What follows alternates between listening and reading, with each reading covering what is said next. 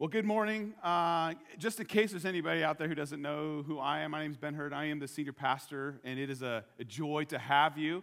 And if I could say I have favorite people, I would choose you guys for coming to the 8:30 service.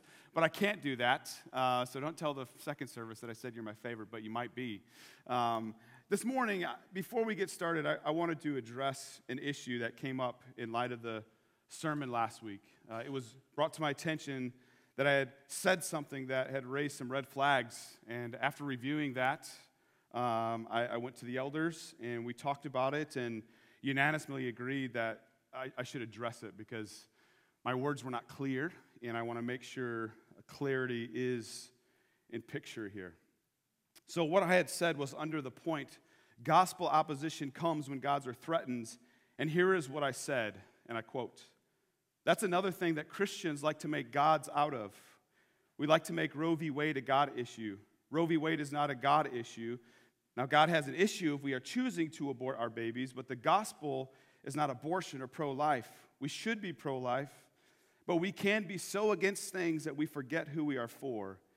And people only know us for what we are against. End quote. So that's what I had said, and, and I recognize I did not say that well. And for that, I'm sorry and I just wanted to clarify what I meant to communicate.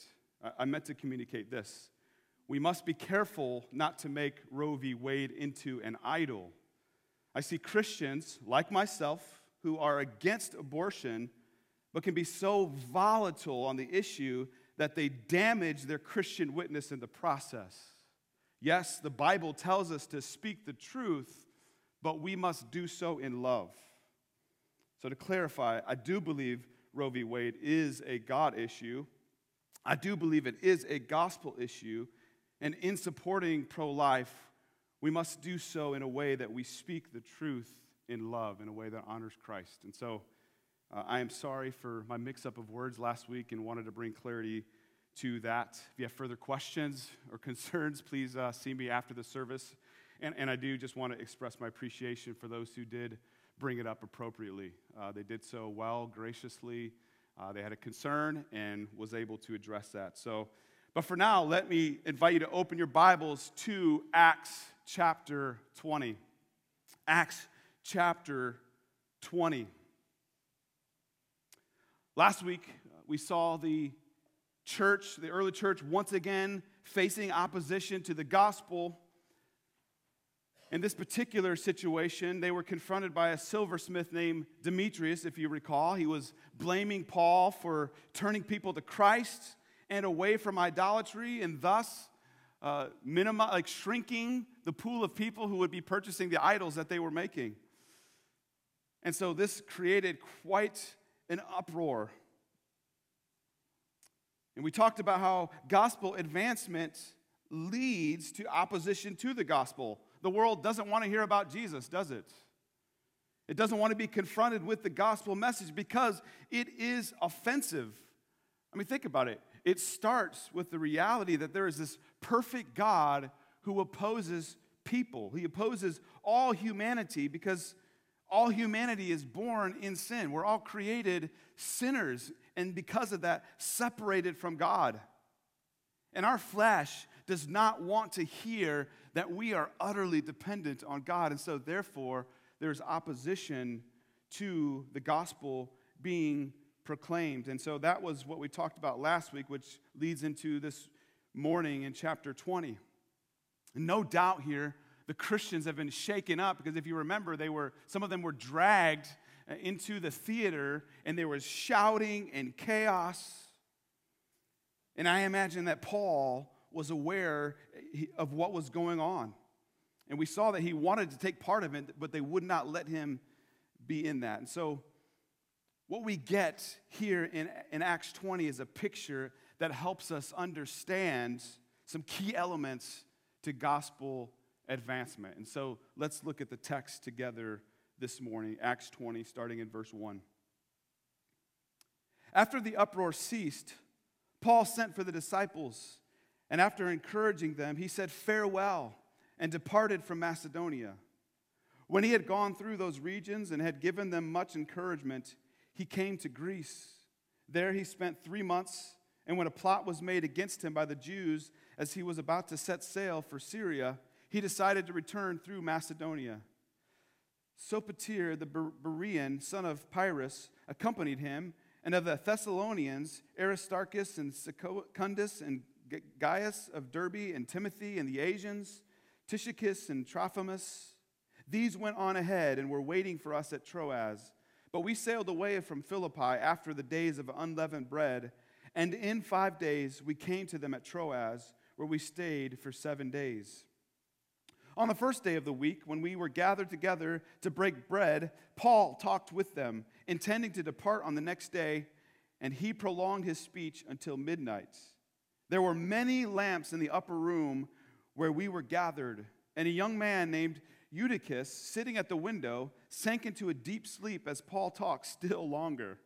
And being overcome by sleep, he fell down from the third story and was taken up dead. But Paul went down and bent over him, and taking him in his arms, said, Do not be alarmed, for his life is in him. And when Paul had gone up and had broken bread and eaten, he conversed with them a long while until daybreak, and so departed. And they took the youth away alive and were not a little comforted. Let's pray. Father, we thank you this morning for already singing of your glorious grace that we see in Jesus Christ, who paid the price for our sin. Lord, you are mighty to save. And Lord, I, I pray for us this morning as we talk about Acts 20 I ask that your spirit would be a strong presence, Lord, that you would give us the gift of illumination, that you would open our eyes, that we may behold wondrous things out of your law. God, that we would see your word, that we would love it, that we would cherish it, Lord. And I pray that we would be challenged as we look to fulfill what you've called us to do, to bring glory to your name by making disciples. God, that we would see the gospel advance in our spheres of influence, Lord. We need you to do this. And so, would you move through us? It's in Jesus' name we pray. Amen. So, this morning, what we're talking about is advancing the gospel together. Advancing the gospel together. What's the mission of our church? Glorify God by making disciples, right? Everything we do is for the glory of God, and we want to see disciples made. We are called to advance the gospel. And it's what we've been seeing taking place all throughout the book of Acts, right? We've seen God move mightily. And disciples were given the Holy Spirit, as is every believer, in order to be God's witnesses to the end of the earth. And the truth is, the gospel advances when we do it together. Here's point number one uh, as far as gospel advancement is concerned gospel advancement involves more than evangelism. Gospel advancement involves more than evangelism. Look at verses 1 and 2 again. After the uproar ceased, Paul sent for the disciples, and after encouraging them, he said farewell and departed for Macedonia. When he had gone through those regions and had given them much encouragement, he came to Greece. So, first of all, I want you to picture yourself as one of these disciples in the end of chapter 19 who were dragged into the theater where they were chanting, Great is Artemis. If you remember, they were praising their God that they had created, and, and they were ready to stone these disciples. Imagine being one of these disciples in that situation where for hours it says they were chanting, Great is Artemis of the Ephesians. And no doubt they were wondering, were they facing the last hours of their life? Like, were they going to make it out of this situa- situation? And so, in light of what had taken place, what did Paul do with everything after the dust had settled? He went to the disciples to encourage them. He understood that the gospel must continue to advance. And in order to do that, sometimes We need encouragement. The disciples needed to be encouraged not to give up. Don't let the threat of your life keep you from proclaiming the gospel. The Christian life is hard, isn't it? We live in a sinful world. We are confronted every day with temptations all around. So many ups and downs. There, there are days where we feel like we're nailing it, right? You have those days where you feel like, man, this Christian life is awesome. Like things are cooking on all cylinders. And, and then you have days where you feel like, this is it. Like, what good am I? When is God just going to be done with me in light of my sinfulness and my failures? And, and there are times when we are bold with our faith, and yet we get completely rejected by others. There are times when we are standing for the truth, we're standing for the things of God, and we feel like we're the only one around us who believes the truth. And sometimes we can feel like our backs are up against the wall, much like these disciples who were dragged into the theater. If we want to be a church and a people that advances the gospel in our fears of influence, it will be because we understand that advancing the gospel is not only about evangelism, but it's also about encouraging others. We need encouragement in the fight because we are all tempted to grow weary. We're all tempted to lose faith. We're all tempted to get sidetracked in what we are supposed to do. And I got to be honest with you, if I was one of these men dragged into the theater because of my faith, I'm not sure how I would have responded. I mean, I could be a guy who is so full of fear sometimes over little things. But yeah, I've never had my life threatened. and so here you have these disciples who their life is threatened. And so I know as well as what they needed, I need, and we desperately need the encouragement from our brothers and sisters in Christ. And we see that Paul needed the encouragement too. Do you remember earlier in Acts, he, had a buddy that was with them, Barnabas? Do you remember what Barnabas meant? Son of encouragement. Like Paul needed it too. And we even we've talked about in the past too how 2 Corinthians 1, Paul shared how he despised of life itself. Paul needed encouragement too. And if the apostle Paul, whom often the church lifts up on a pedestal, needs encouragement, then certainly we need encouragement as well. I love 1 Thessalonians 5:14. It says this, let me read it for you. 1 Thessalonians 5:14. And we urge you, brothers, admonish the idle encourage the faint hearted, help the weak, be patient with them all. I mean, encouragement comes in different ways, doesn't it? There are some days where that encouragement may look like admonishment, it may look like confrontation. When we get off track and we get sideways and we start to stray in our walk with the Lord, when we get idle, when we get lazy, when we get unmoved by the needs of the world. Like, we need brothers and sisters to come alongside to encourage us, to admonish us. Sometimes, just like the scripture says, we just need encouragement. Encourage the faint hearted. You ever found yourself faint hearted just, just from the trials of life? Just uh, we have a few teachers in the classroom. How you doing after the first few days? And you're just exhausted because you've had the summer off and now it's back into it. And, and you know, I was thinking this week, my wife, Nikki, she actually just started part time. So she's only there every other day. And I see all of the things that she does.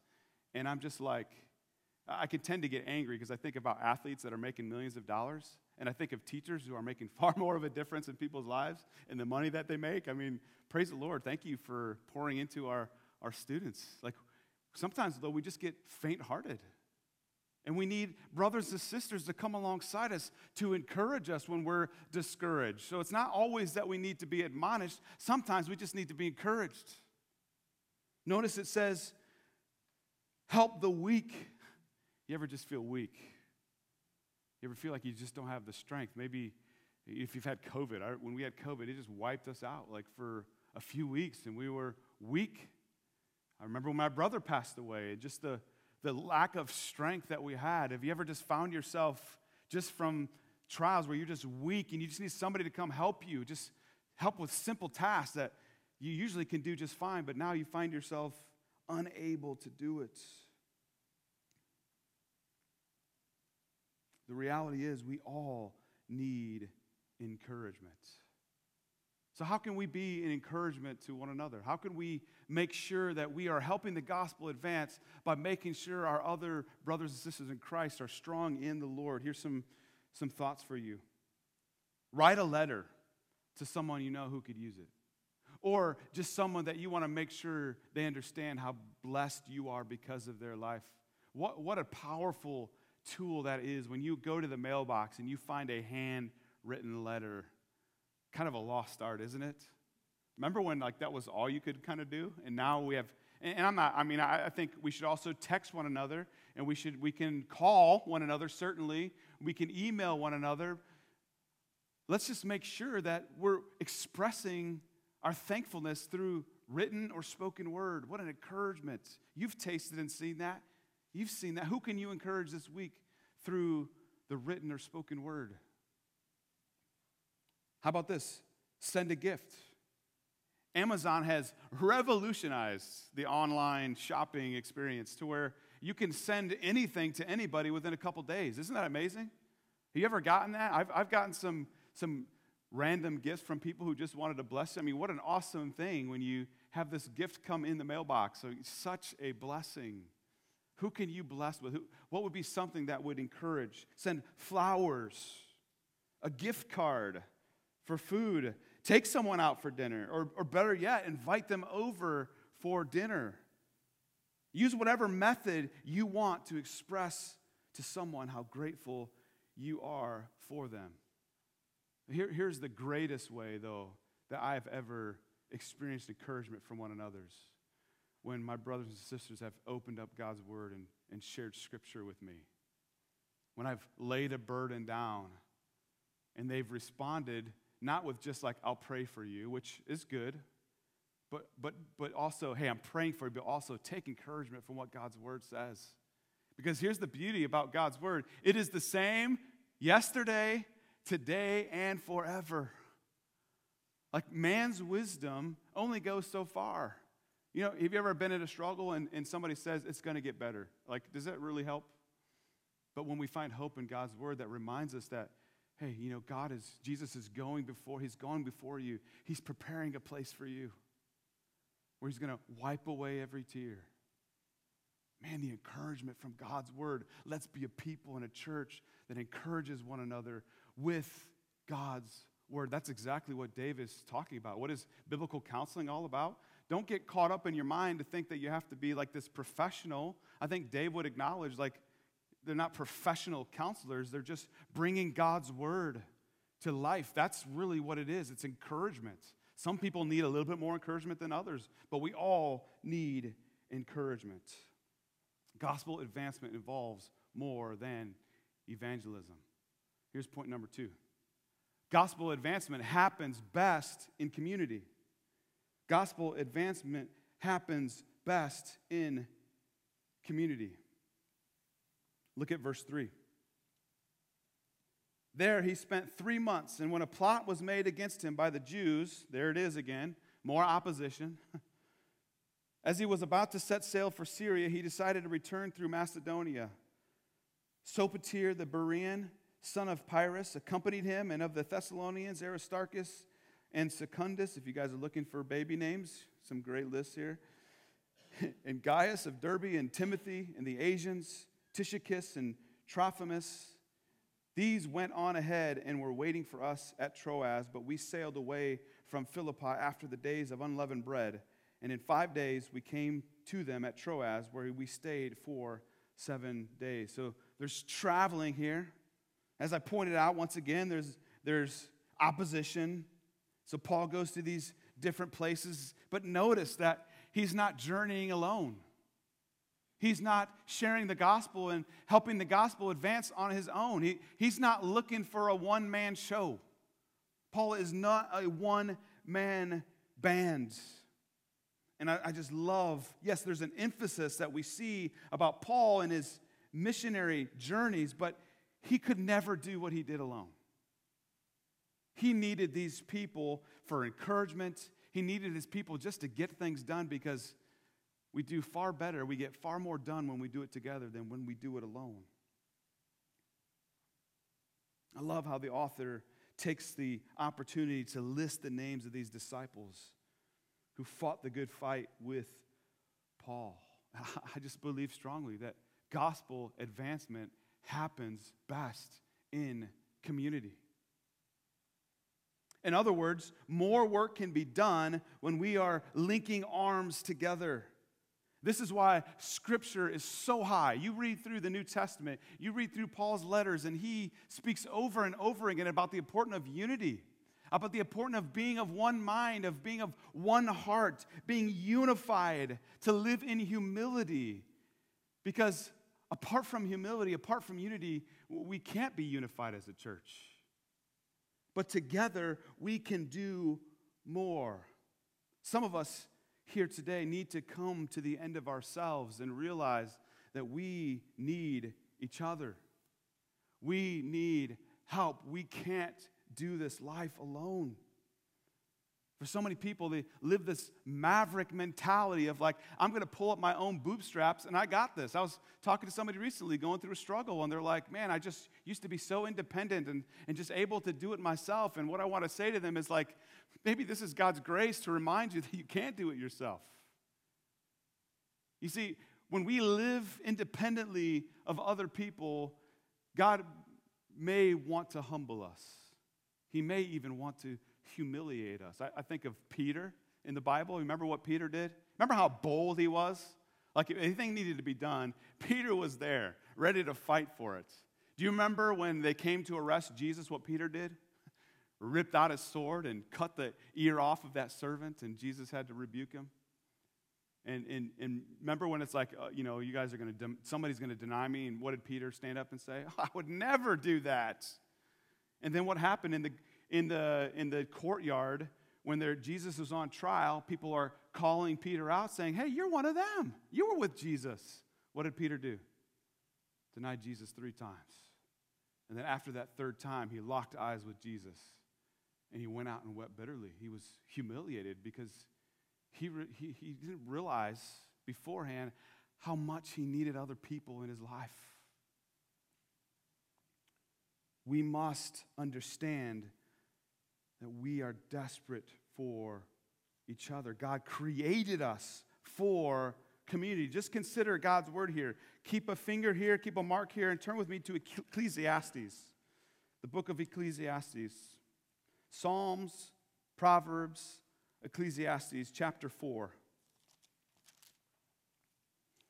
Listen to what God's word says Ecclesiastes 4, verses 9 through 12. Two are better than one because they have a good reward for their toil. For if they fall, one will lift up his fellow.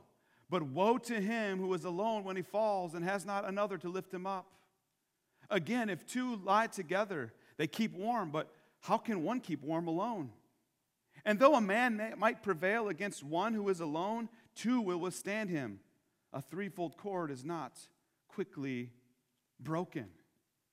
Even Jesus said this in Matthew 18 20, where two or three are gathered in my name, there am I among them.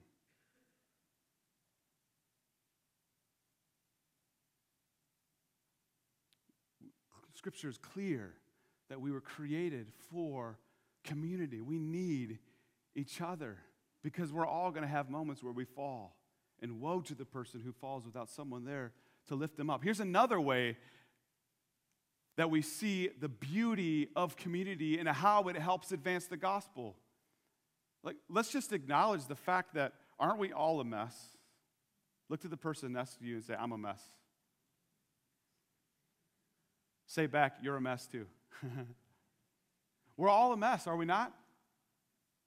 And if we're not careful, we can get at each other. We can take that something that somebody says and we can use it to like rip them apart outside of that person's where they're at. Like we can go to somebody else and we can start gossiping. And then how, that's how church plant, that's how churches splits is because people go to things outside of the person that they're offended with instead of working without that working through things with that person they go outside and that tears apart community. But when the church comes together, when we recognize that we're all a mess, but we realize that Jesus has rescued us from our sin, of which we deserve hell. And then when our brothers and sisters sin against us, we realize that my sins against Christ are far worse than anyone's sins against me, and He forgave me, and so therefore I can forgive my brother or sister.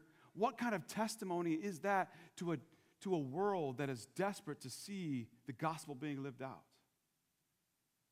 The gospel advances best in community, especially when, unfortunately, sadly, we're going to sin against one another. But instead of just like jumping to the next church, we, we reach out to that person and we seek clarity and we work through those things. You see how the gospel advances in that way? Do you see how foreign that is in the world that we live in?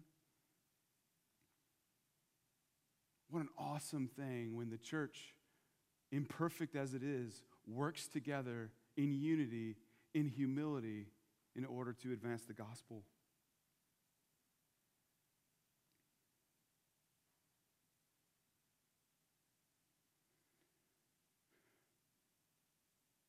For so many stories of people who encountered Christians who actually lived out what they said they believed, and because of that came to Christ. You know, sadly, though, I've also heard many stories of people who were repelled because of the way the church responded and treated them. So that begs the question how do you make gospel community look to the world? In your Christian witness and where you work and where you live in your own homes with your children, where you live in your neighborhoods, what kind of gospel community are you portraying? to the world. What an opportunity we have to advance by loving one another and serving together. Look at verse 7.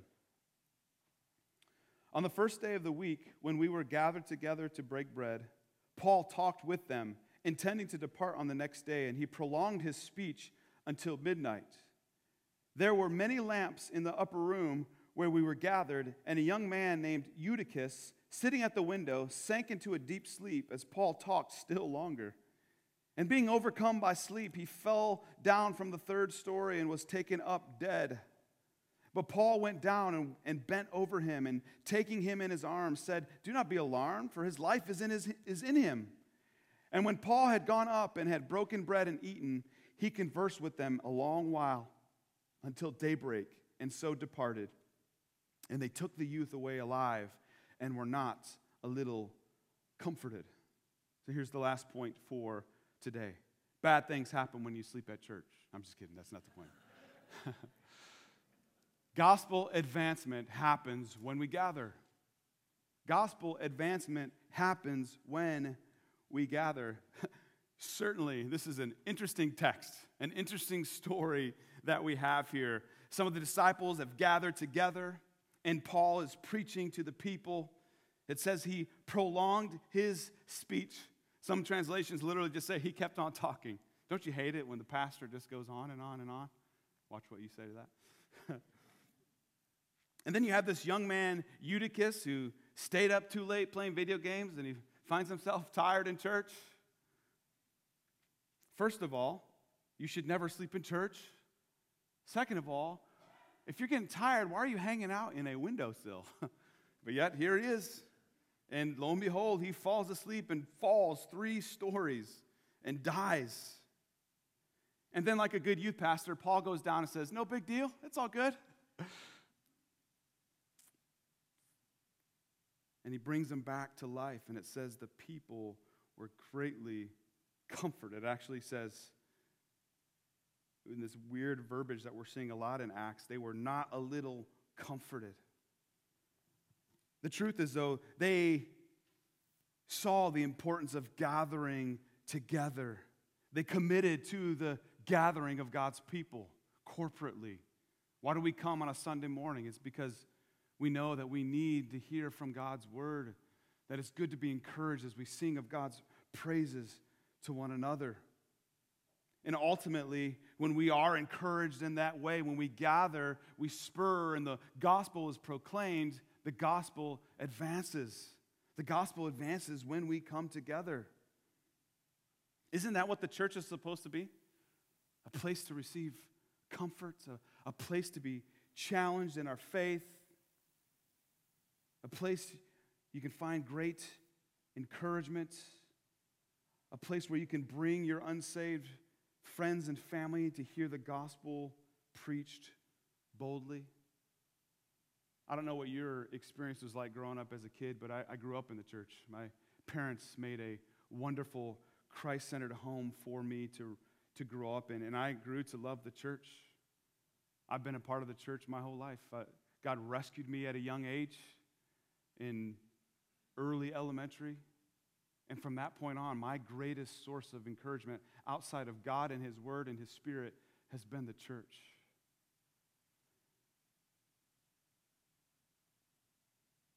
It's the countless numbers of scriptures that the people in the church have shared with me, whether it be in small group, whether it be on a Sunday morning in passing, the prayers that have been prayed over me.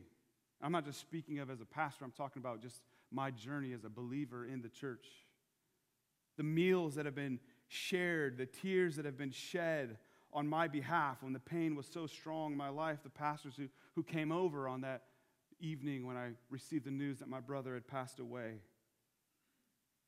The joy of so many voices together who are singing of our great Redeemer. One of the greatest joys I have as, as a pastor is being up here and being able to hear the, God's people singing loudly from, a, from hearts that have been transformed. I love the church. It's why I've given my life to it. And as since ever since as a boy, I've rarely missed a Sunday morning because I know I need it. Because every day I am tempted to forget the gospel. Every day I am tempted to forget the good news of Jesus. Every day, even as a pastor, I can be tempted to just go about, do what you got to do, do what you got to do, heart unchanged. But I realize my need for the church, my need for the public gathering.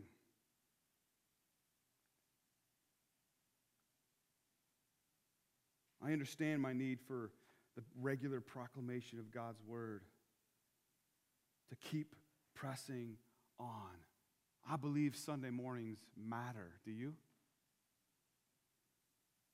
Do you prioritize the meeting on Sunday morning? Not because it's a checklist, but you just realize that Scripture is very clear. Hebrews 10 24, do not give up meeting together, as is the habit of some. So there are days when you're tired and you just would rather stay home and watch online. And my encouragement is as you're able to, prioritize gathering. Remember, as we said in as Jesus said in Matthew 18, I've already said it today, where two or more are gathered in my name, I am surely with you. How many of you love being in the presence of Jesus Christ? What a strong presence Jesus is with us this morning. Do you believe that? And what an awesome thing it is that we did a couple weeks ago. I was preaching elsewhere, but when we gather together to pray corporately, the Lord meets with us. We receive great comfort when we pray together, when we can lay our burdens down to one another. One of the greatest reliefs I have found when I'm struggling is to let it go, to release it, to bring others in to what's going on. I'm struggling. I'm in a mess right now. The best thing we can do is to get other believers involved so that they can lift us up in prayer. Do you see the importance of gathering together regularly to hear the preaching of God's word, to, to sing of our glorious Savior, to go before the Lord in prayer together?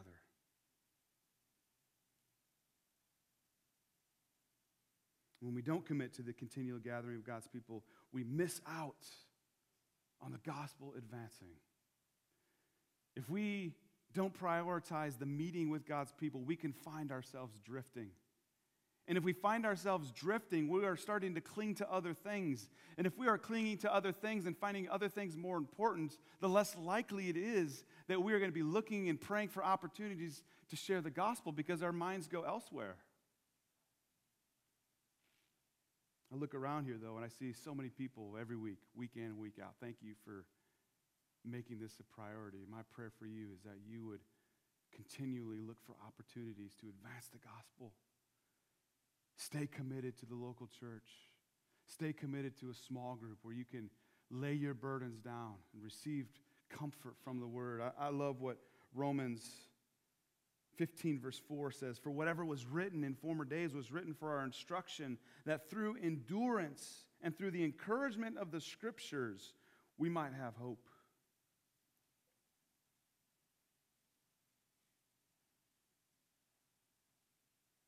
I truly believe that we are called to work together and to be together regularly so that we can encourage one another.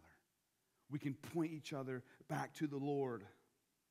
Gospel advancement is not less than evangelism, but it also involves encouraging one another. We are stronger together.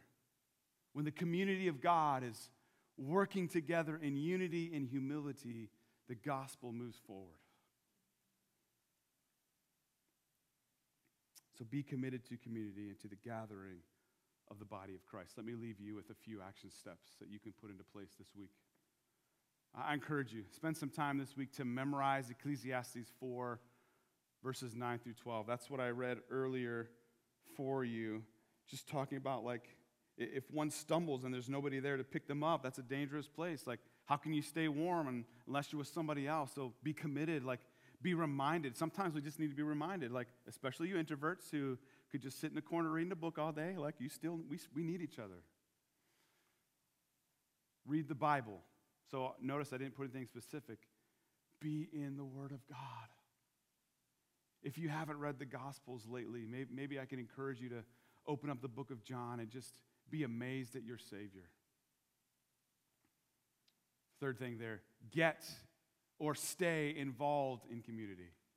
Are you involved in community or are you just kind of participating from the fringes? I continue. I, I encourage you, keep staying in it. If you are, get more involved if you are on the outside. And then lastly, let me just encourage you to pray for gospel community. That we would be unified as a body so that the gospel would advance because of our witness in the way that we love one another, in the way that we live out genuinely our faith, reflecting the love of our Savior. Let me pray for us this morning, and let me invite you to stand as well. Father, we just come before you and we thank you for your grace and for your mercy. I thank you for this church that you have given me, given us to be a part of, Lord, the, the gift of community. I pray, Lord, that you would, you would continually advance the gospel through us. We are a broken people who desperately need you, and we, we thank you, Lord, that you have opened our eyes. Lord, for those of us who have repented of our sins and placed our faith in you, you have opened our eyes, and we have seen how awesome you are. God, would you just continually draw us back to you, draw us back to Christ, keep us centered on Him, Lord. I, I just, I confess how easy my heart strays from you how easy my heart forgets the good news. And so, Lord, would you help me? Would you help me? Would you help us to see that you are good? It's in Jesus' name we pray. Amen.